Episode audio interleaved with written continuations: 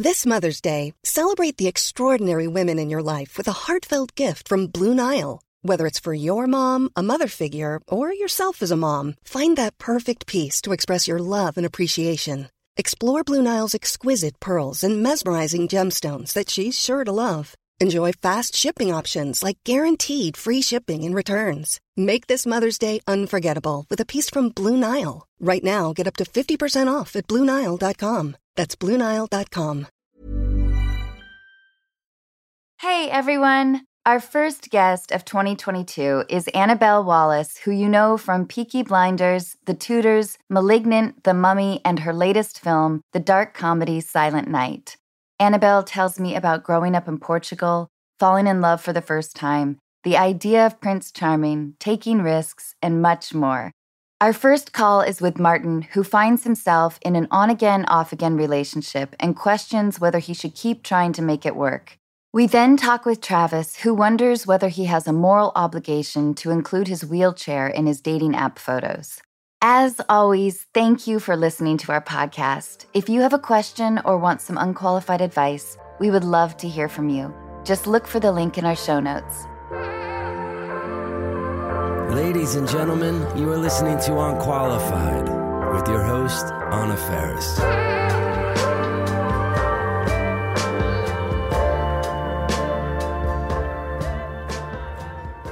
Your movie, Silent Night, looks fantastic. Oh, good. Will you tell us a little about it? And then we're going to go straight into your love life. Okay, okay, great, wonderful. Silent Night is a wonderful, powerful, thought provoking film written by and directed by Camille Griffin. It stars a slew of wonderful names Keira Knightley, Matthew Goode, Lily Rose Depp, Kirby Howell-Baptiste, Lucy Punch, Sope Dirisu, and it centers around love, family, class, all the important conversations happening globally. And death? Yes, and the inevitable end, and also what we're doing to the planet. So I felt it was a very important film. I think people will love it. It's Christmas with uh, some truth, basically. Enjoy. I'm really drawn to the idea of genre bending and the unexpected. And from what I gathered from the trailer, it's also very funny. Yes. But the world is sort of on the brink of death, and everyone's kind of accepted that. Yeah, I think, you know, the genius of the film and what I responded to was it's so interesting to talk about important subject with humor. I mean, the audience is far more receptive to a harsh truth if you deliver it in a humorous tone. So I think the genius of it is that you think you're walking into kind of a Richard Curtis, Notting Hill style film, and then it slowly turns into kind of a Lars von Trier kind of darker yeah, darker truth. So I think that's where the genius of the film is. And like you, I think people are hungry for the genre bending, the out of the box material because we are so used to oversaturated, actually. It's what I'd say we are as an audience. So that's where the film sells for me. Well, I'm really excited. And it sounds like the perfect movie for right now. Oh, thanks. yeah. I was always surprised that I ended up in comedy, probably because I always take myself so seriously. And then there is such a distinction in the industry with being perceived as a comedic actor. Mm-hmm. I'm just leading to my question that I read somewhere that you want to play comedic roles.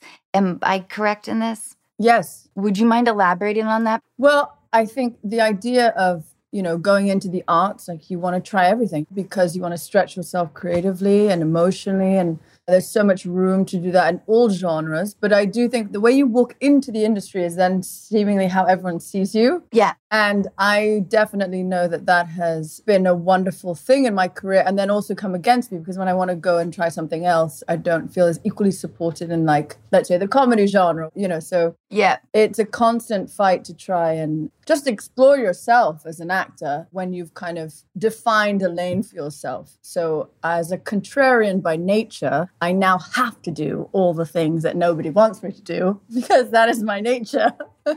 yeah, so I see what you mean. It's I don't understand it either. I don't understand why some people are deemed, you know, this genre actor and not allowed to kind of cross over. It's really interesting. It's very interesting. So, yeah, I don't have the answer, but I'm trying in my own life to break through it. I think it's interesting, but it's also frustrating. Recently, well, maybe it was like a year ago. I was up for a role that I wanted, Mm. and I felt like I gave a good audition. I felt like Mm. I gave a good read, and I put a lot of thought into it, which I hadn't had to do for a little Mm. while, you know? Mhm.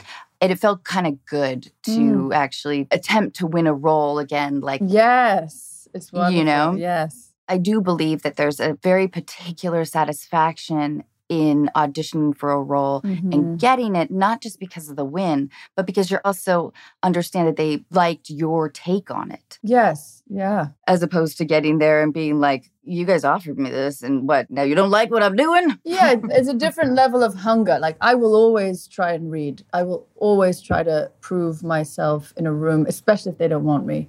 Because the office system is wonderful, but I think if you show passion and you show like real intent, it just changes the energy in the room. And also sometimes a director can see something in you that you don't quite see and bring it out. And that synergy between the people in the room is beautiful. And you might find something nobody expected. So, yeah, I think being in the room is- important. When my curiosity overtook my Mm. pride and I finally asked my agent, like, why didn't I get that role?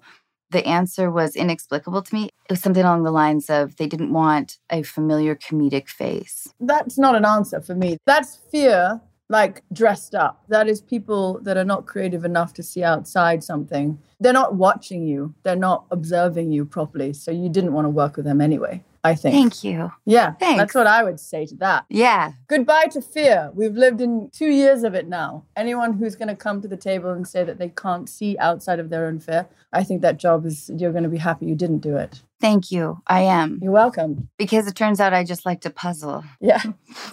So I read that you spent some of your childhood or most of your childhood in Portugal. Yes, I grew up in Portugal. At one and a half, my mother took us to Portugal, my brother and I. My brother's two and a half, and we lived there for 17 years. Why did your mom decide to make that decision?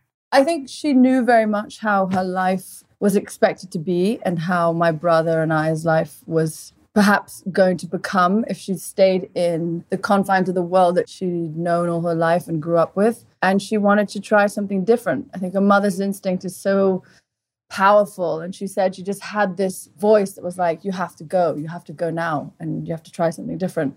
And she went and she was very lucky. She enjoyed it. Did you? I mean, because that's a very defining move for you. Do you look back on that and are you grateful for that decision that she made? incredibly grateful. I mean, God, I have no words to express the gratitude. I mean, it's perspective, it's a different way of seeing the world. I went to a school, international British school, had 42 different nationalities in my year. I traveled all over the world. I spoke another language. I became bilingual. I got to just see things so differently. And then going back to England and knowing the life I would who knows what life I would have had, but I Right. assume I would have had, it would have been very different. And both my parents, you know, so willed to impose this idea of do whatever you want. The world is your oyster. I don't want to hear no's. I want to hear yeses. Go into the world, be brave, and we support you. So, yeah, I think that one decision, you know, in the kitchen in England that changed my destiny, my brothers, and my father's, everyone's. So I'm very grateful to it. I grew up in a family of sociologists. Oh, wow. And we were talking about the idea of national identity. And when I read that you grew up in Portugal as a British citizen, I wondered how your exposure at a young age must have liberated you in some way. Yeah, I don't feel of one place. I definitely feel a person of the world. And I, I work a lot with refugee charities because of that. I don't understand why you would not include someone as equally as you include the person who lives down your street. I just, it doesn't make sense to me. I was welcomed with open arms in another country. And I think the idea of always feeling like an outsider because I was confronted with that idea of like, you know, people were Portuguese or you were English. And because of the way I looked, I was therefore told I wasn't this or that. But I never liked it. I found it very caging and very limiting. So it does, as a perspective, like the freedom that you feel as a human and your capacity to emote and feel with others comes from this idea that we're all the same. And that's my philosophy, like my family's philosophy, is everyone's equal. So this idea of any type of border for me doesn't apply. I just, it never has. And I'm grateful for anyone who helped me see that. Yeah. Did you fall in love with a Portuguese boy? Always. You did? They're so handsome. Tell us all about it because it was like my little segue. Oh, got it. Yeah. right? yeah. Into like first love. Oh my God. There was a boy at my school and he, and we're still friends now. And he was the handsome boy of the other school. And he would come by our school and like hang out with the boys outside the school gates and he would smoke a cigarette, you know. Don't smoke, kids. But let me tell you, it was so sexy. It was very James Dean. I know that. Yeah. All he needed was a motorcycle. A motorcycle and a cigarette, and that was Yeah. it. I was done. But you know, Portuguese are very Latin. They love women. They're brought up with, you know, the matriarch of the family is so important. So you really feel that in like the first throes of young love. It's that you're very precious to them. You're very well looked after, and they're gentlemen. So I was very lucky to have a nice experience with boys. Early on or Yeah. always? Not always, you know. I love a naughty human, so that's uh, got in the way sometimes. But yeah, I think having a brother very much helped learning about boys and learning how to interact with boys and feeling comfortable to speak up around boys. And yeah, I really owe some of my good choices to my brother. I would say. I have an older brother. I sort of get it. Growing up, we weren't that close, but we are now. Yeah. After he was divorced, I had fun being his wingman. So, wait, will you tell us about your worst heartbreak and how you got over it? My worst heartbreak. I'm like a highly emotive person. I love, I love deep. Okay, my first heartbreak. He's my best friend now. We're actually best friends. That's the other thing. If you're in heartbreak, remember that love is a wonderful thing. It flowers into all sorts of things. You know, the person may not leave, they might return. And I have my best friend who is my first love. And I was devastated. So, really, for me, I, God, it was girlfriends. It was Yes. glass of wine, which I wouldn't recommend always, but it's chocolate, it's food, it's nurturing self love, self care. I mean, I've definitely learned to gather tools on my journey into womanhood that are very helpful. But back then it was was just surviving. I, I made a lot of mistakes in heartbreak as well, because again, the pain can be so overwhelming. If you don't mind my asking, by mistakes, do you mean like trying to make a bad thing work? I think I was always avoiding myself, you know, my own healing. And I think that I always thought that there would be this Prince Charming that would come and be my other half. And soon to realize that it comes from me. I had to arrive whole. But I would run into things immediately, like leave one, go into the other. Me too. If I thought it was bad, I had five on the go, you know, on the burners. It's like, you know, a Martha Stewart episode, but with like men who were like baking in the background. That's Uh, perfect for the life of an actor because you're sort of being constantly unemployed or unsure when your next job is going to be. You have to have like 18 things. Uh, lots of things. And then it makes you very aloof, and then men adore it, and then you're attracting more and more and more because, again, we're all trauma bonding, we're all connected to each other's trauma. So if you trigger someone's trauma, they want you more. And so it was a bit of a mess. And I think just figuring out the power I had as a woman, you know, walking in a room and when I did turn that on and how manipulative that can be and how, you know, you've got to learn to handle that well. And I think that's where it gets really complicated as a girl when you kind of flower and you're a woman and you're attracting all this energy and you don't know how to handle it. I definitely did not know how to handle it. And it's been a journey. We keep hearing about the idea of gaslighting. Have you experienced anything like that before? Yeah. Me too. Although it seems to have a lot of interpretations. When you asked the question, I was like, okay, gaslit, because some of it could be so subtle. You don't even I know. So when you read the definition, you're like, oh, I don't know. That's really nefarious. I wouldn't assume that. And then you slowly start to decode what you've been through and you're like, oh, perhaps. Right. yes, I definitely was. Now it's all coming back to me. I'm sure.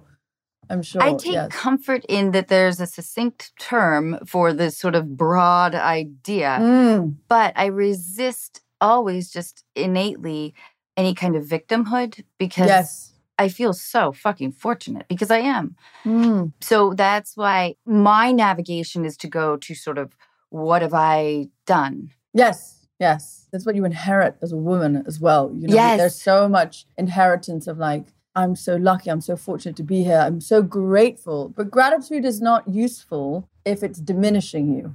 So it's a wonderful thing of like knowing when to have real gratitude, but not being codependent with your gratitude and being like, oh, I'll be of service. I'm so fortunate to be here. I love you. Of course, love, what a gift. Oh, I feel terrible, but I'll give more. You know, it's, it's so passed down through our genetic lines in society, the way a woman should be in a dynamic, the way a woman should even make love, have sex, think about themselves. It was so entrenched. And even now, I still decoding it. But I was prepared to accept a level of like gaslighting or manipulation or just bad behavior before that I thought you just had to deal with. Have you ever been engaged? I'm not a big marriage person. I can say that right now. I don't come from a family that stayed together, but the beauty is the connection is still very strong. For me, I like the idea that you're with someone because you want to be there. And if there's a celebration of love and you have a party and celebrate that, wonderful. But yeah, I'm a little bit, I haven't been engaged yet. Yeah. From his letter, it sounds like our first caller is trying to make something work and his partner might be a little avoidant.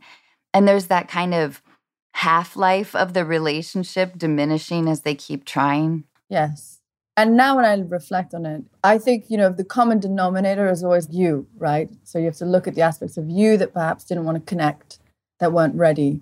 We can blame the other, but we choose the other for a reason. And if we're not ready to open ourselves to really be loved, to really receive, you will sever or you will attract someone who pulls away. Let's talk to Martin. Ryan Reynolds here from Mint Mobile. With the price of just about everything going up during inflation, we thought we'd bring our prices down. So to help us, we brought in a reverse auctioneer, which is apparently a thing. Mint Mobile unlimited premium wireless. Ready to get 30, 30, bit to get 30, bit to get 20, 20, 20, bit to get 20, 20, bit to get 15, 15, 15, 15 just 15 bucks a month. So, Give it a try at mintmobile.com/switch. slash $45 upfront for three months plus taxes and fees. Promo for new customers for limited time. Unlimited more than 40 gigabytes per month. Slows. Full terms at mintmobile.com. Quality sleep is essential. That's why the Sleep Number Smart Bed is designed for your ever evolving sleep needs. Need a bed that's firmer or softer on either side? Helps you sleep at a comfortable temperature? Sleep Number Smart Beds let you individualize your comfort so you sleep better together. JD Power ranks Sleep Number number 1 in customer satisfaction with mattresses purchased in-store. And now save 40% on the Sleep Number limited edition Smart Bed for a limited time. For JD Power 2023 award information, visit jdpower.com/awards. Only at Sleep Number stores or sleepnumber.com.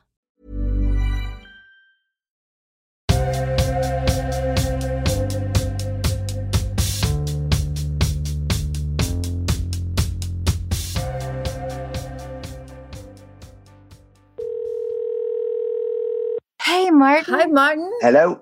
Martin, thank you so much for writing to us. Thank you for talking with us today. Will you tell us what's going on? Absolutely. So it's the classic story boy meets boy online on a hookup app. And we spent about six weeks getting to know each other, texting back and forth. We hadn't actually met. Um, we were still coming out of lockdown over here. So eventually we got together. We had an awesome evening. I met his friend. We stayed over kind of spent a lot of time together, got to know each other quite well, and then never kind of progressed anything and drifted apart. Got back together, drifted apart again. Then things, as we got to know each other, started to take a bit of a turn and we picked up on each other's negatives and some down points. But ultimately, we did work through them. But we keep doing this. And I do feel like each time we do it, we learn something and we are growing. But when do you kind of say enough's enough? Maybe we should just be friends.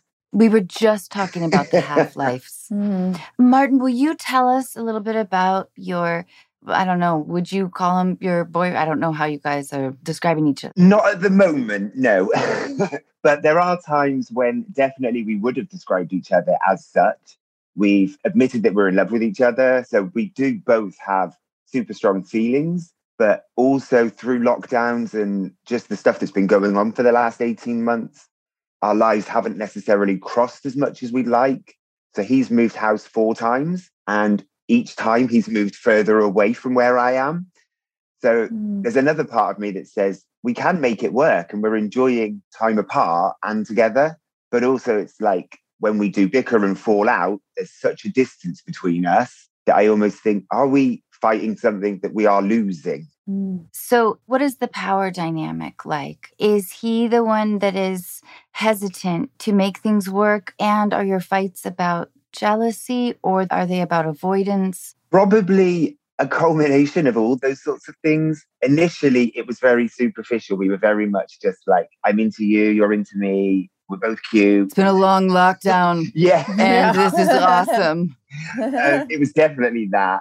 But the more we got to know each other after that kind of honeymoon, it was like, actually, I do like him and he likes me. And the power that was there, it really did kind of fluctuate. I felt quite powerful for a change in a relationship, which I didn't normally. hmm Mm. But also, I've noticed myself actually thinking, wow, actually, he has changed me in ways that I like, not in a Mm. controlling, coercive manner. It's really done stuff that shows he cares about me. And I think, oh, wow, actually, there is power there on both sides. And jealousy has definitely crept in. When you describe something nice that he did that changed you, can you provide like a specific idea? Okay, so he nags me because I love cheese, but I'm also lactose intolerant.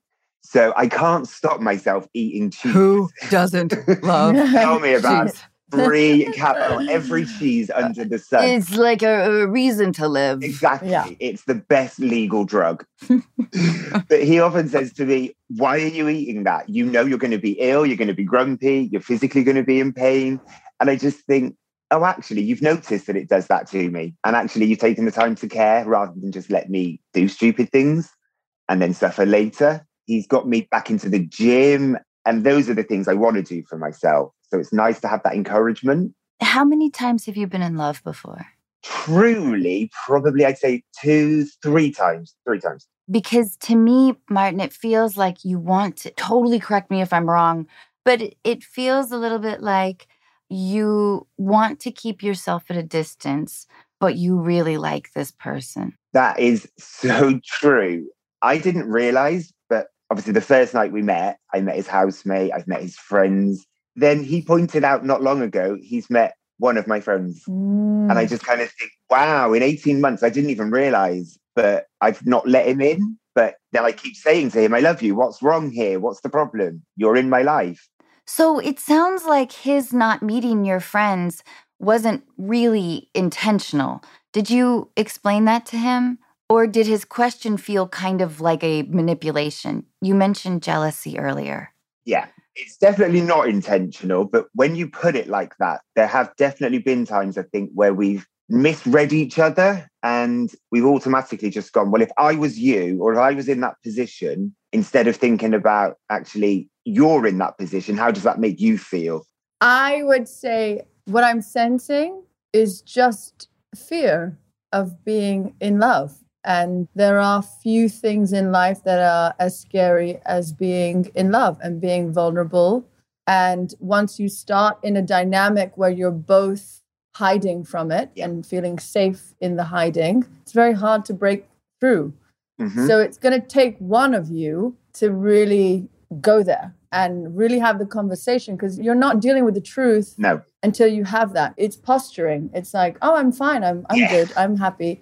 You're not letting him in. He's opening up and then retracting. You're doing the kind of avoidance dance on both sides. It seems to me, and I know how hard that it is to be vulnerable, and I would not want to do it. But in order to break the cycle, one of you is going to have to be brave enough to say, is this something worth fighting for? And then if it isn't, it will be very clear. So you win both ways. You'll either be free of it or you'll get the chance to really push into your capacity. Not that it necessarily matters, but is there an age difference between you two?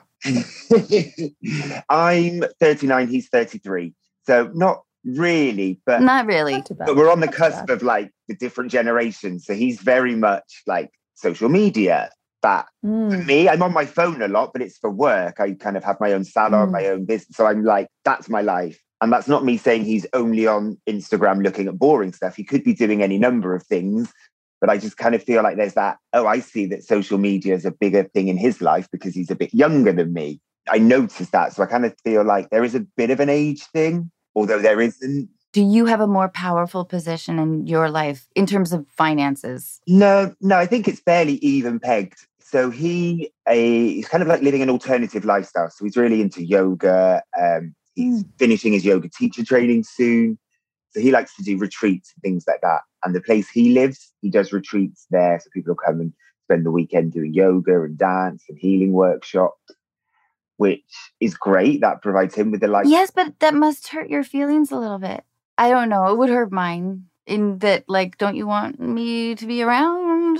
It doesn't, it doesn't, because sometimes I do those sorts of things. Like I've really got into mindfulness and meditations, but some of it's not for me. Like, I'd love to spend time with you, but I get that whilst you're doing that for work, he goes a lot deeper into it than I would necessarily do myself. So I think I love that he's got his own things, and I think he loves I've got my own things. And I don't think there's a battle or like any dynamic there. But I think the biggest thing is the distance and the fear of just being really honest. So the last time he had come to visit, I was working. So I do two jobs as well. I also work in a bar some evenings. So I'd given him the house key, said, You wait at mine, I'll see you after work. And he'd seen some of his friends here, had a nice social evening. I got him from work, and we just weren't in the same headspaces. He was quite chilled out. I've just finished 12 hours at work, and it ended up with me sleeping on the sofa. We ended up bickering about not paying each other the appropriate attention. And then it got to the point of, well, I'm sorry, I just got him from work. He was apologizing for being tired. I just got up the next day, went to work and said, Well, I'll see you a bit later. But he decided to go home. And I just kind of felt really used. And I said to him, This just feels like you've come up for somewhere to stay, see your friends, and now you've gone. We haven't discussed this argument. We're not resolving it. You've gone before I've even finished. Then we took a good three weeks, I think, without contacting each other. But we're back in the good headspace again at the moment. oh, you are? Yeah, we're back in the, yeah. That's the ridiculous thing. This is what we keep doing. And there's part of me that does find like a little bit of growth each time. But when is like, when is it enough? Because 18 months, we do have strong feelings, but you know, how do you decide enough's enough and actually stick to it as well, I guess? Yeah, I think perhaps it's time to have the conversation about perhaps just ask him what he wants, how he sees his life. And maybe ask yourself the same question, just to, you know, maybe there might be differences that you find once you've had that conversation and maybe those don't work for you, or maybe they do. But 18 months seems a long time to be in this dance. Yeah. I bet early on you guys probably did have some futuristic conversations initially yes because there's always that euphoria of like when you're first it's like I love you. I've never loved anyone. Like... Yeah, yeah, yeah, yeah, yeah. we did talk about lots of different things because he's a performer as well. So he travels and he's around doing different things. So there would be an element of compromise from both of us. So we discussed all those sorts of things. And he wants to have children, and I'm not so sure, but we discussed that openly. But all of a sudden, we discussed those really far off fairy tale things, but we can't discuss what are we doing today and tomorrow with this? Mm. Has one of you said to the other, I think we should see other people? We haven't said that, but we have both acknowledged that we have done that because we didn't make it official for quite some time. So in gay culture over here, open dating's a thing. Quite a lot of us do it. But we had always said we're not exclusive at the moment. So you do your thing, I'll do mine but we couldn't leave each other alone. So right, and then we bring in the jealousy factor mm. too. Yes, right. When you guys have had those arguments, is that about other it, people? It, oh yeah, they, obviously that comes into it way yeah, more yeah. than it should. Because I do truly believe, whilst we're not exclusive and committed, I shouldn't be feeling jealous. But then I guess that's because I want him to myself. yeah. But yeah. I guess and you're allowed to be honest about it. I yes. think. I think there's a freedom in being like, okay, maybe that doesn't work for me in this dynamic right now. You know, giving yourself the honor of that. I think that's probably what we need to do is sit down and talk about what we both want and how it works with us together, if that's to be a thing.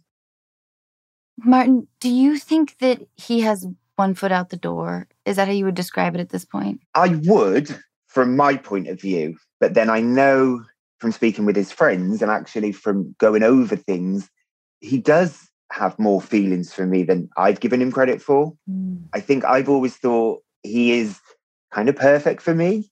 So he can't possibly be the one because that would be too good to be true. So he must be thinking, what else is around the corner? And I guess that's probably made me do the same a little bit as well. But it's biting the bullet and Oh man, this Yeah. is the story though that I've definitely lived through. Oh yeah. and we're on the other side of it, I guess. So we're doing okay. Well, I don't know though. It seems like you guys may have established a little bit of a pattern. I think so. yes. So addressing Yes. breaking that, is it just diving in and admitting there's something there? I feel it. How do you feel? And what do we do going forward?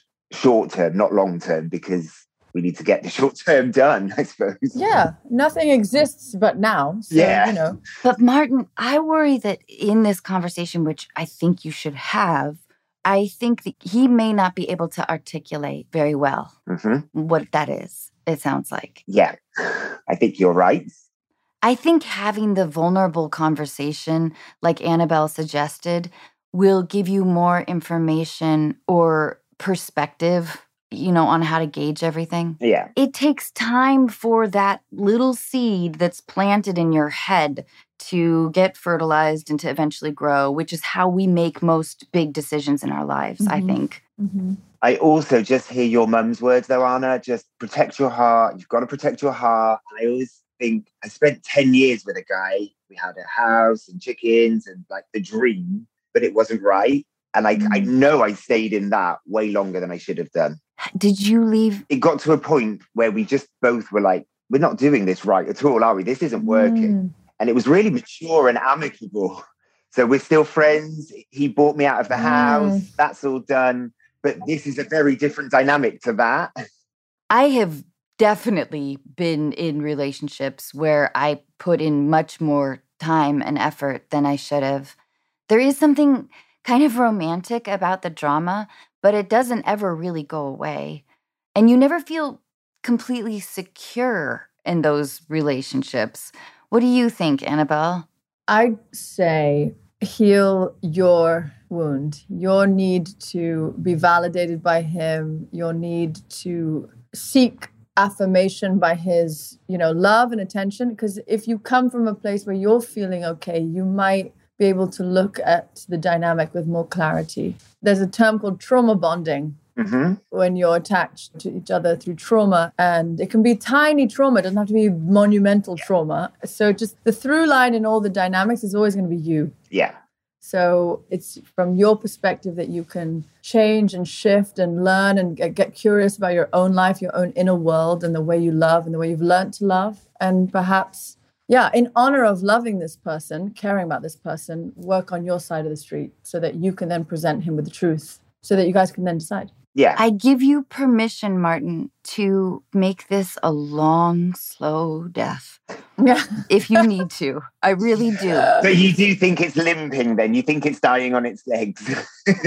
You know, I don't like that he kind of behaves a little more independently than what you want. You know, I'm a person who I like a relationship. hmm So I get the sense that he might be making you feel bad more than he makes you feel good.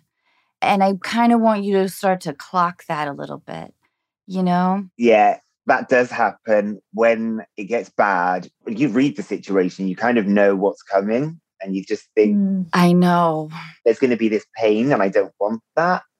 So, so almost let's get the argument done so we can get back to the good space again. Right, But right, it doesn't. right. It never works like that. And like I say, especially since he's moved further away from where I am each time he's moved house, we still connect and we still have things in common. But is that enough? Could we just be friends? And the reason why I flagged that I've only met one of your friends comment is because of this very same thing. Like he's making you feel guilty for not like opening up your life, yet his actions seem to be moving away from you.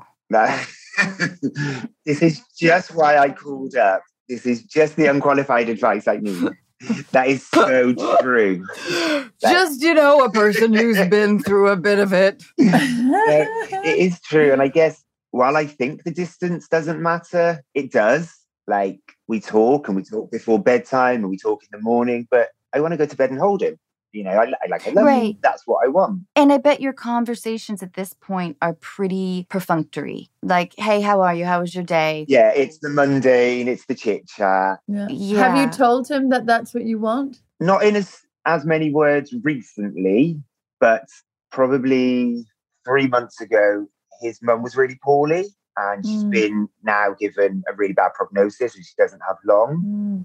So there's been other things that have occupied his time. And I just think, whilst there's so much distance and whilst we're struggling and life is this bigger picture, should we just call time on it for now and just let something natural happen in a year if it's supposed to? I think there's value in that. There's a great book called Conscious Loving, and it, it's really interesting. It, it tells you about you know the need for space. That relationships also need space as much as they need togetherness. They need space, and if he's going through a lot in his life, it might be of value if it's something that you're open to or that you say, fine, let's call. I just don't think it's possible. I don't think it, look, it's only possible if you're both on the same page and you can walk away and then go, you know what? I've tried everything and this is a person Yeah. that I love. Life will bring you back together. Yeah. Again, it's each to their own. I don't know. I'm a hopeful romantic. So, you know, I'll always be like, yes, no, yes. The thing is, I suppose know. you have to be, don't you? You have to think there is some value to being a hopeless romantic. Otherwise, am I ever going to fall in love It makes again? you a beautiful person. yeah.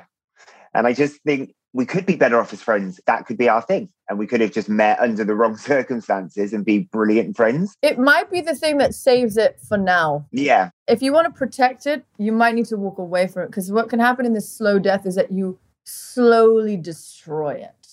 So it's done. Sometimes that's the process that has to happen. Yes. And if it is, it's going to happen. It is currently happening. I will Yes, say, I am You are still in charge of your destiny. I'm still in very close contact with the 10 year ex, but there is a two year that, like, I wish him no ill will, but we just don't speak. Like, that's done. It served its course, it's run its course, and we just don't speak. There's nothing there anymore. And I don't miss him. Mm. I don't wish him any ill, but it's done with Danny Mm. now. I just think I always want to know what he's doing. I want to know that he's doing the things that he's excited about and that he's got a day to look forward to. And I just keep thinking, I don't want to cut him off yet. There is still something to nurture. Mm. And I think you're right. I probably do need to say, let's step back from it. Let's breathe and reassess. I think that idea kind of comes down to the base element of being able to kind of gauge that simple thing of like, how frequently do I feel good about myself? And how frequently do I feel bad? And then, usually, what the half life relationship gives you is assessment on that. And that's why it becomes a shorter amount of time mm. each time you break up. Yeah. And because you are a person who likes to be in long relationships, you were in a 10 year relationship and then a two year relationship. I don't know if he is like that, if he is as drawn to, you know, long monogamy as you are. I think his longest was a three year thing. So I think for him, he's very much looked at what do I want? And he's dated people, but ultimately, like, he's found a flaw. They've not been the one. So he's been brave enough to step back, Oh, Interesting. smart enough to walk away and say no. Mm. So does that mean that I'm being the I'm being the dumb one? It sounds like he's an avoidant. Yeah. you know? And I've slowly, after doing this podcast, become sort of familiar with some of these terms. Yes. And you can't change an avoidant. right. I think you need to have the talk with him. Yeah. I think there needs to be some clarity. You're clearly looking, you know, seeking something, and the answer might be right in front of you, but you just have to have the chat. And he probably will not give you any of the answers Mm. That you want to hear of any kind, but at least you'll have stated what you want. Mm-hmm. And at least he can ruminate on that or whatever. But I really think that.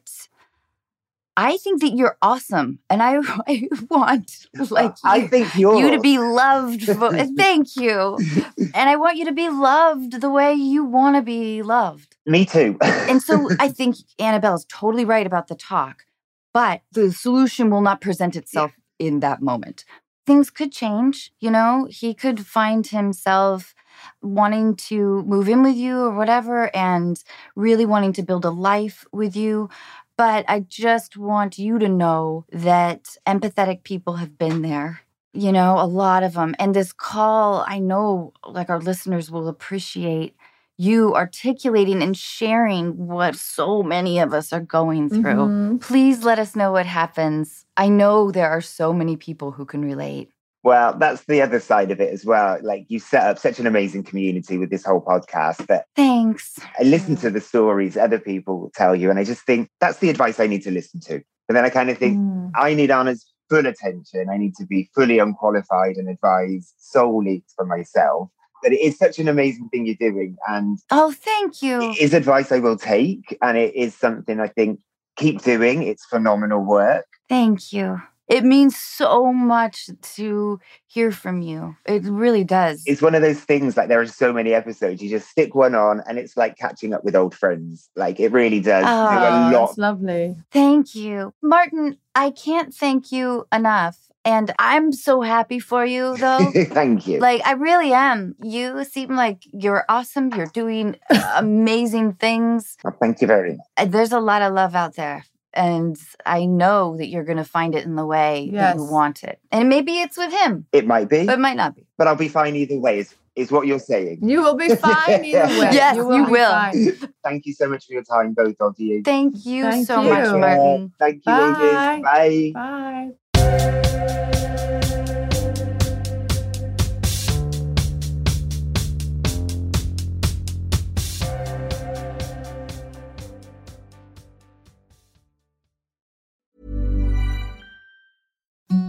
The softest sheets you've ever felt. Now imagine them getting even softer over time. That's what you'll feel with Boll and Branch's organic cotton sheets. In a recent customer survey, 96% replied that Boll and Branch sheets get softer with every wash. Start getting your best night's sleep in these sheets that get softer and softer for years to come. Try their sheets with a 30-night guarantee. Plus, get 15% off your first order at bollandbranch.com. Code BUTTERY. Exclusions apply. See site for details. Planning for your next trip?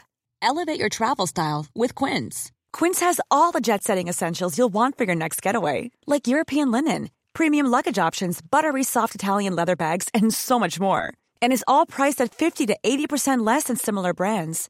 Plus, Quince only works with factories that use safe and ethical manufacturing practices. Pack your bags with high-quality essentials you'll be wearing for vacations to come with Quince. Go to quince.com slash pack for free shipping and 365-day returns. Annabelle, what did you think of that experience? Oh, that was amazing. I mean, I felt for him because we all know what that's like when it gets complicated like that. And it's not black and white. So you don't, you just have to let it do what it needs to do. And time, again, Totally. time is in charge. And so it's a bit out of your hands. One of those. Yeah. Yeah. Oh, completely. And I think that if we had told him to break it off, He wouldn't. yeah, Yeah. You would fight it. You fight it. because it's just too hard. Yeah. Too hard. You know, he had a big smile on his face when he talked about him Yeah. and Yeah. described him as a really great guy. And, mm-hmm. you know, The heartbreak I believe I felt is that I abandoned myself for someone else, that I ultimately yes. left my own heart to cater to someone else, to pine for someone else, to, you know, run up. And that's never going to work if you're willing to self abandon. So if you, once you stop that, then you perhaps might attract like healthier dynamics. Have you been in a relationship where when it finally ends, like your friends and family are like, oh, thank God? And did it take you by surprise? Why I ask this question is because I speak from experience in that world. I think that's more with guys I'm dating. When a guy becomes my boyfriend, I have such a tight knit group of friends and a close family that they just wouldn't survive if they were a nightmare. And I have such a protective brother. I mean, he would be like, no, no, no, no. So I'm lucky that if I went close to that, there are definitely people that became uh, over time, yes, maybe slightly, yeah, maybe it's like narcissism or things that people smell they don't like, and then afterwards they're like, oh yeah. But no one really bad. There hasn't been a really bad case of that. I just never ran scenarios by my friends or family. I just Mm. sucked it up. Like I wouldn't So you were like protective of the relationship. yeah before yourself. Mm, Mhm. That's interesting. But you know, your family, your loved ones, they can sniff it out. They Yeah. know it. And when you stop sharing, they know it too. They're like, mm, something's up, you know? And it should never, a friend of mine said to me, you know, watch people who like overprotect their partner. It's like they're convincing themselves of the thing. I thought that was very astute. That is interesting. Yeah, because you shouldn't have to, right? Yeah. Our next caller Mhm. really tests my unqualified credentials. Shall we talk to Travis? yes, of course. I'd love to talk to Travis. Hey, Travis. Hey, how's it going? Hi. Good. How are you? Pretty good. Travis, thank you for your letter. Will you tell us what's going on? Well, the question that I had was if a wheelchair user goes on Tinder and their wheelchair isn't visible, does that make them a catfish? Well, I haven't been on any dating sites, so I don't know the like sort of the rules of in terms of like the aesthetic honesty Mhm. or whatever you're supposed to put forth. I would ask you why it wouldn't be included if you are a wheelchair user. And there's two very divisive different sides on disability Twitter of where they take. But in an app that's built for superficial judgment swiping as fast as you Mhm. can. I mean, I'm the weird guy that reads everybody's bios. You know, I want to know about them. Good for you. I just feel like that's what you should do if you are there to make an actual connection. so that leads me to believe that you must have a really thoughtful bio.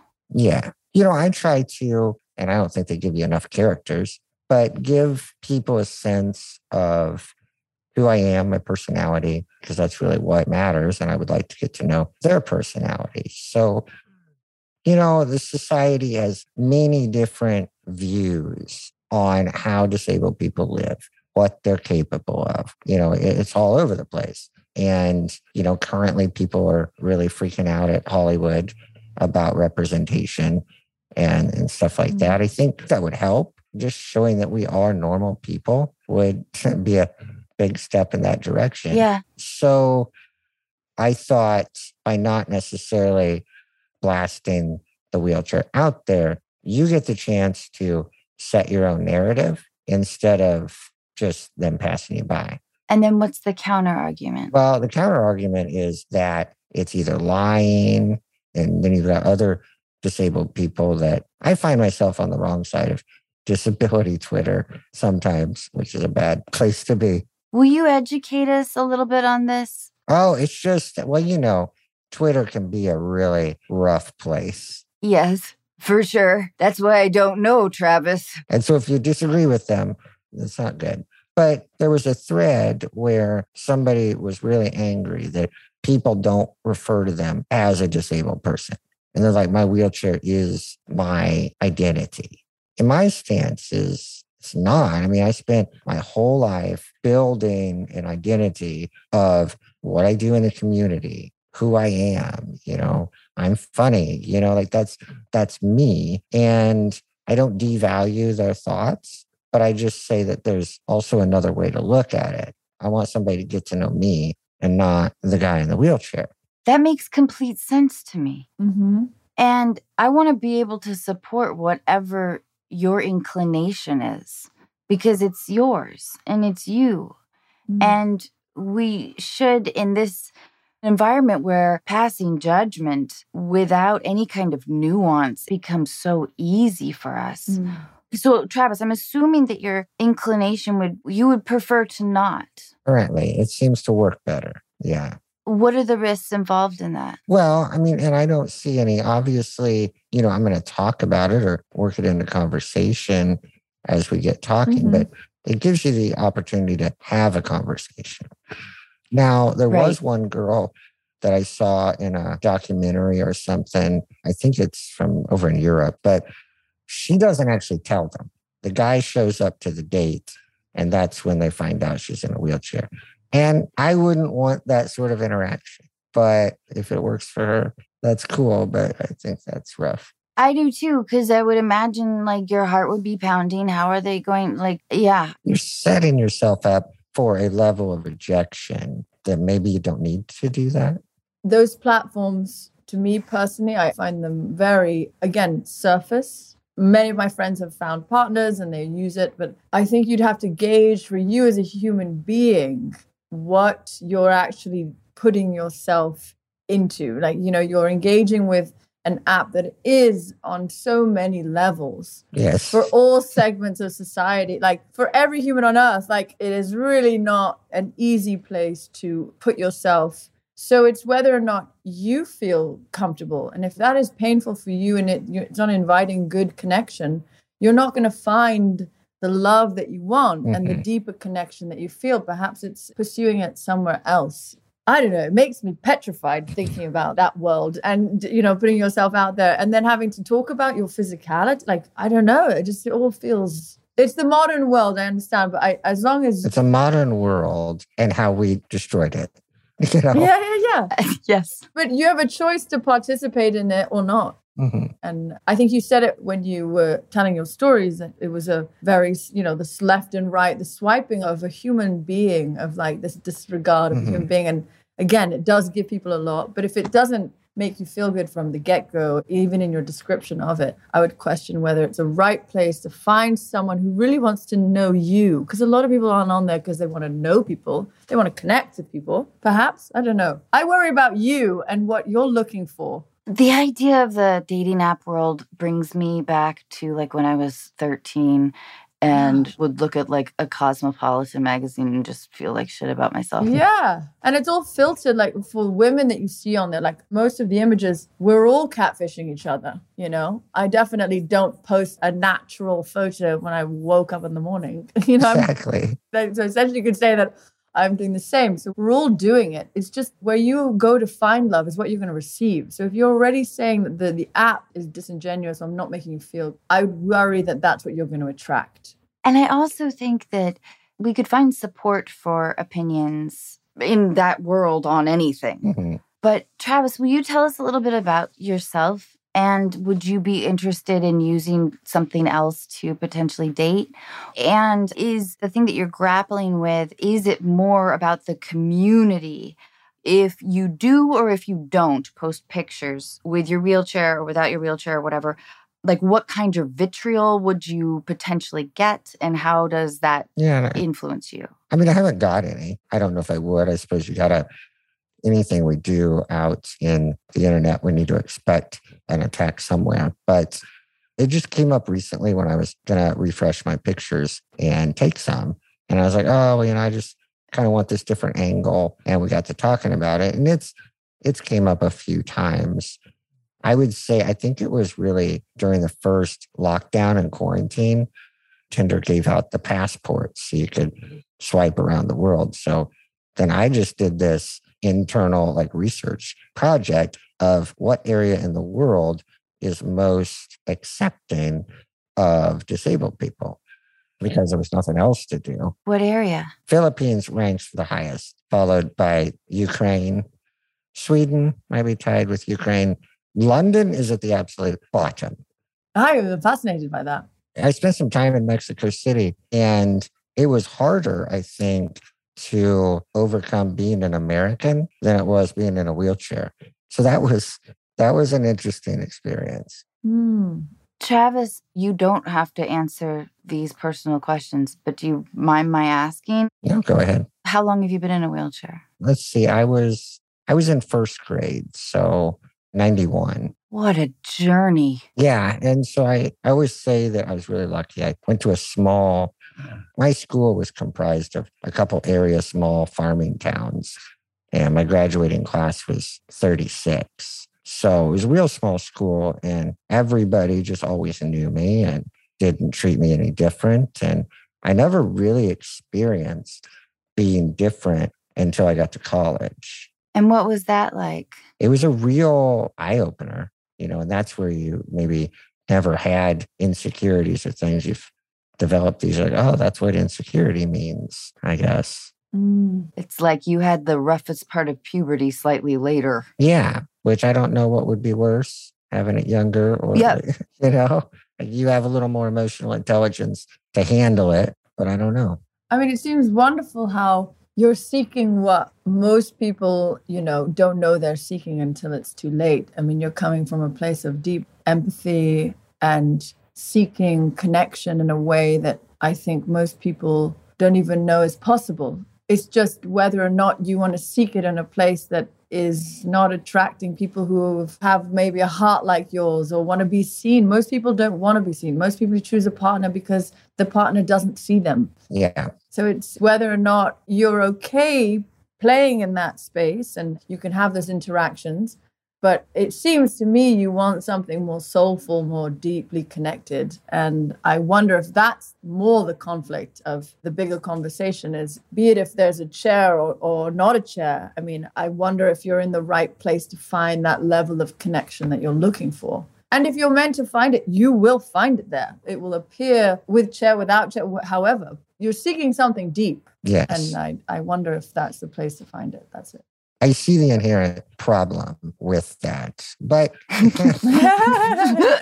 you are but funny. It's also Yeah. kind of a, a blanket thing, even if it, I have a podcast where I talk about disabled type stuff and news and Travis, let's plug your podcast. What's it called? uh, the CTZ podcast. The CTZ. We're in the central time zone. Awesome. Travis, I kind of asked this question earlier, but it seems like your inclination would be to not include the chair. Yeah. Then I think you have permission to do Whatever you want. Yeah. I mean, maybe this is my complete ignorance I'm exposing towards the idea of living in a chair. I don't know. But I do think this is yours, Yeah. you know? I wear a padded bra. I just got fake ones. yeah, I just that's bloody catfishing. We can get really nitty gritty Yeah. About it. If I didn't wear a padded bra, they'd be like, "Oh God, what's going on and there?" because I'm Come the guy that reads the bios, like they're straight out lying. You know they are. Like yeah. nobody goes hiking that much. I don't think there are any downsides to delaying when you tell someone. If you match and they're taking the time getting to know you, then you might also have an opportunity to change their perception. yeah, And if you decide this person is worth getting to know, then you can choose an appropriate time. hmm. Would you say, I imagine meeting or connecting with people is much easier for you in person? Yeah. And it's just based off of living, you know, real life. Before Yeah. we were all locked up in our houses by meeting people, you know, I, I don't have any problem meeting people out and about because obviously you can quickly get to know my personality. And that's, you know, the strong point. And in any sort of dating apps, it still takes someone to match that you can talk to them. And it's just rough being in a situation where you've got to plead your case, prove yourself without the ability to do that first. Yes, I'm with you. You know yourself. If you want to be given equal opportunity, if you think that it doesn't give you equal hmm. opportunity, only you know. I'm with you. Hmm. I stand by your decision. It's like, you know, I have friends who have three children and they're single and they think hmm. that if they tell a man that they'll never get a date. And so they don't say anything and then it comes up and it has to come up in conversation at some time. You know, some people have illness, some people have autoimmune diseases that, you know, flare up. We all have awkwardness moments of revealing who we are. But if you think that that is something that you want out of the way, then of course, just honor yourself first. Because the right person will love you regardless. Yeah, exactly. Yeah. Have you discussed this a lot on CTZ? disabled things come up and there's a reoccurring segment Tinder Tales with Travis. That's Oh, uh, where I talk about the craziest moment of that week and stuff. But I've been going on Tinder more now to create those stories. You know, I gotta gotta have the interactions. Gotcha. This means you have kind of an emotional distance a little bit. It's more of like this experiment that you're kind of testing out. But yeah, I think we're gonna go deeper into it or at least do it every week just because I think these sorts of conversations are valuable, you know, to have people mm-hmm. Totally. talking about it and Yes. thinking, talking about being on the wrong side of disability Twitter. Like I stand up for some who they would label as an ableist because we're all a product of what we were exposed to. And what if they were never around a disabled person? Their whole, point of reference is what we're being shown in TV and movies, which there's like 25% of the world is disabled and there's like 2% representation in film. So you know, we're not doing a good job telling the true story of disabled people. So we can't blame the normies for not understanding it. It requires imagination, I think, to have empathy. Mhm. You have to realize it's a thing, realize it's a possibility, and then care to kind of imagine it. You're right. And how wonderful you're doing so much to raise Yeah. awareness. I mean, coming on here, you have your own podcast. You're on Tinder. I mean, I'm sure some people don't even have the courage to go on that in feeling like they do. I, I know friends who just they have crippling anxiety and they find it hard to put Mhm. themselves out there. So it's wonderful, you know, you're giving a voice to a community that you're very, you know, Yeah, I feel like I can't sit back. A lot of people complain. You know, a lot of the threads are Hollywood's not doing this or this thing's wrong or the government sucks, you know. So that's why I work with a lot of senators and, you know, even our last governor and like try to make a difference. Like, let's build policy. Fantastic. So I just, I wanted to do what I can to help start conversations. And it was so crazy that you wanted to have the conversation. So Travis, I'm so glad that you wrote to us. mm, I love having conversations like this, and I really appreciate getting the opportunity. I'm definitely unqualified, having never been on a dating app and also not having lived in a wheelchair. that's what's best because it's a different perspective. Exactly. So I can't thank you enough. Tinder Tales with Travis. Is that what Yeah. it was? yeah, amazing. This is Yeah. amazing. Tinder Tales with Travis. Ah, Back to the sort of the original idea, which I am very unqualified to really give much of an opinion on, but I think following your gut can't be incorrect. hmm And the right person understands. The right person understands. Yeah. You don't have to explain yourself. Yeah. Yeah. And if nothing else, it's a hilarious experiment. Completely. Yeah. Travis, thank you so much for talking with us. Yeah. Thanks for the education. Yeah. I really learned a lot from you today. Yeah. So thank you. Travis, thanks again so much. Yeah. Thank you. CTZ. Take care. Annabelle, I cannot thank you enough for doing this today. Oh, thank you. It's really been lovely. I've really had a good time. I've learned so much. Me too. You are just amazing. And doesn't Mm. it kind of feel like it's almost nap time? I know. I'm like, oh my God. I was like, these are big questions. These are people's lives I'm like now involved in. Yes. Like, I'm what? really glad that we got to plug Travis's Yeah. podcast. And also to, to hear someone with such a unique perspective. I mean, it, again, you forget that you, yeah, we're so lucky that we, it's not something we have to think about, you know? So there are other things we have to think about, but it's important to just hear how vulnerable people are, you know, and Completely. to tell their stories. It's incredibly brave. So thank you for holding the space for these people. It clearly gives them so much. I hope so. Thank you. I can't wait to see Silent Night. Oh, you'll love it. I know. I'm really excited. I'm really, really oh, excited. Oh, good, good. Thanks again, Annabelle. Yeah. Enjoy your afternoon. You too. Bye. Bye.